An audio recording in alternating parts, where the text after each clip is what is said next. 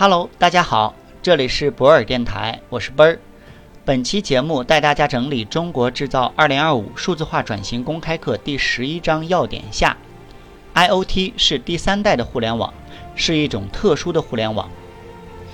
物联网是指通过各种信息传感设备实时采集任何需要监控、连接、互动的物体或过程，采集其声、光、热、电。力学、化学、生物、位置等各种需要的信息，与物联网结合，形成一个巨大的网络。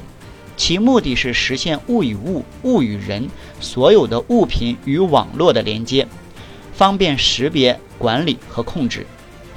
物联网清晰地描述了一种唯一确定的物理对象间的连接，物品能够通过这种连接自主地相互联系，这种交互作用。发生在其与机器之间、对象与对象之间。物联网的提出突破了将物理设备和信息传送分开的传统思维，实现了物与物的交流，体现了大融合的理念，具有很大的战略意义。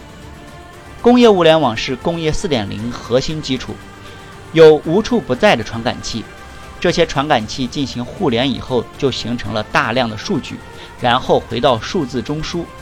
进行数据的清洗、整理、挖掘，数据再生。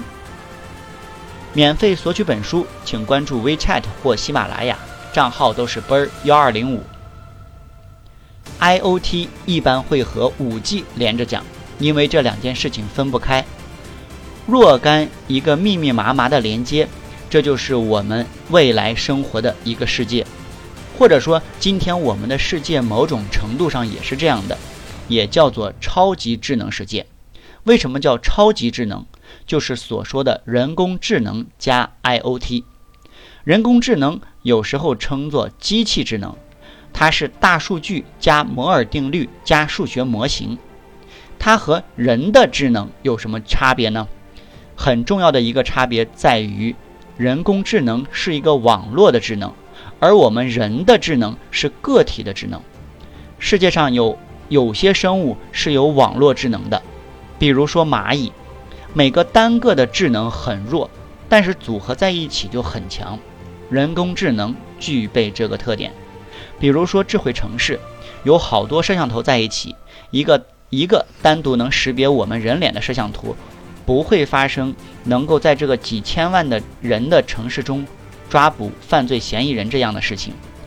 它是所有摄像头一起合作的结果。一起收集数据，后面有很多很多的服务器再来进行训练，然后抓犯罪嫌疑人的时候，这个摄像头照到这张脸上，就会通知中心说这个犯罪嫌疑人往哪跑了。另外，周围的摄像头开始监控，它是一个网络的效应，所以这是机器智能的一个特点。未来我们的世界就是这样密密麻麻的，然后这个网络是越来越复杂的，IOT 设备种类很多。除了我刚才所说的摄像头以外，会有很多的 IOT 设备。当我们能跟踪人的新陈代谢的时候，你自己就是 IOT 里的一个节点。这还不算你的计算机、手机都是。所以未来的社会密密麻麻，这么满满当当。所以 IOT 是第三代的互联网，是一种特殊的互联网。如果听到今天的节目觉得有收获，可以在评论区写上你的感受。也可以将本条音频发到你的朋友圈、朋友群，分享给更多的人。感谢你，合作交流请联系奔儿幺二零五。